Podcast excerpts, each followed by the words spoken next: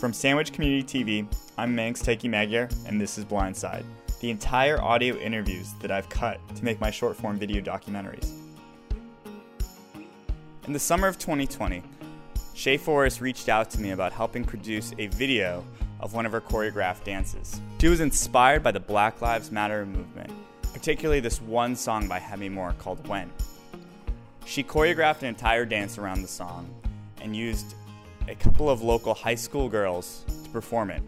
This is the interview regarding that whole production as well as her career in dance and choreography. So Shea, do you want to just start it off a little bit with talking about your, your history with dance?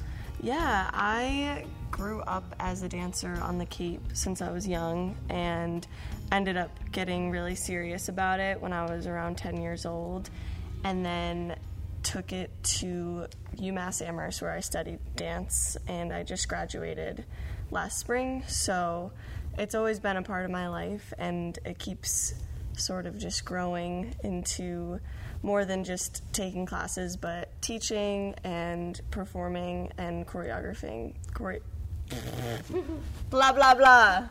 You can just start that sentence over. Okay.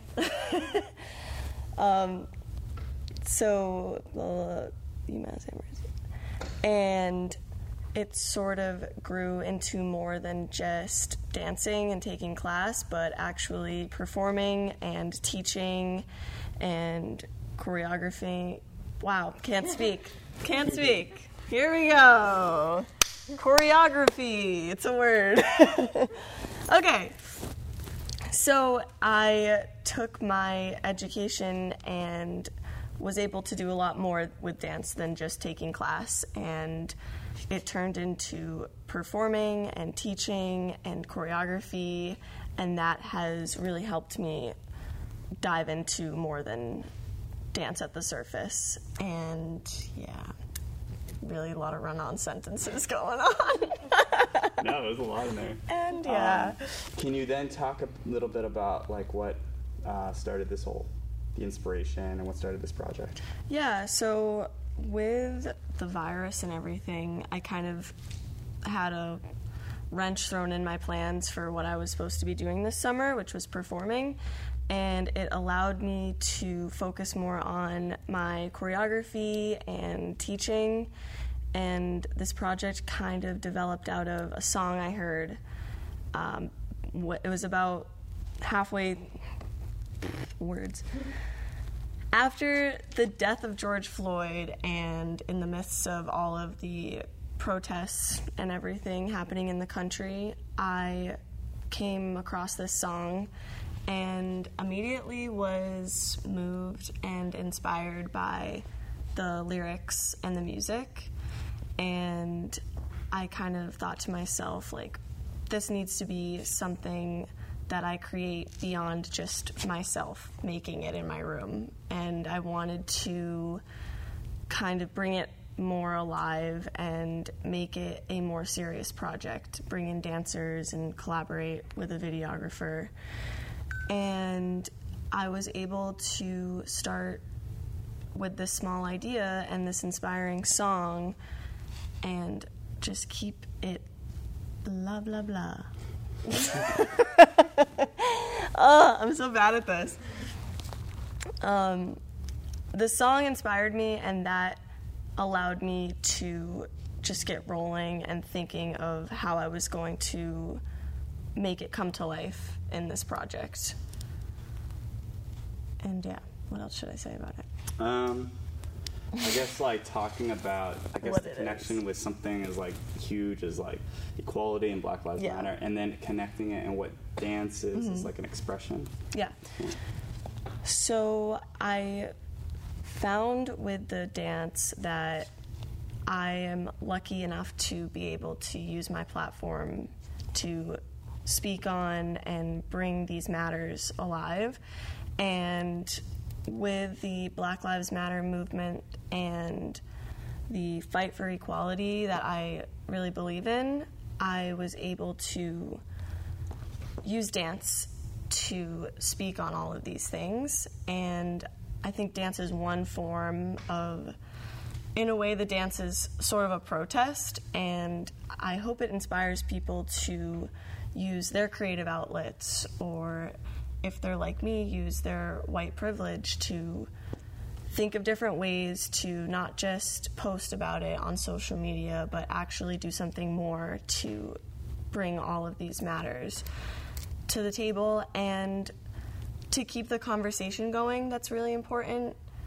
So for me, it's with dance, and it's this one project, and I'm really pointing to the music, which points to the larger political issue, but there's a million different ways that we can all come together, because everyone in the country should be coming together right now, and that's very important to me. Can, can you, that was awesome. That was really good. Can you, can you talk a little bit more general about what dancing means to you? Yeah. Dance has always been a form of expression for me, so since I was young and got more serious about it, it has always been a way that I get to share who I am and my story. And dance has this ability to have storytelling and make music and lyrics come alive.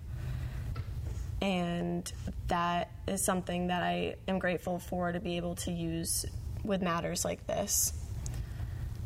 Also, I use the word come alive a lot, so that's fun. It's all just coming to life. Yeah. Awesome. Uh, do you have any other? Um.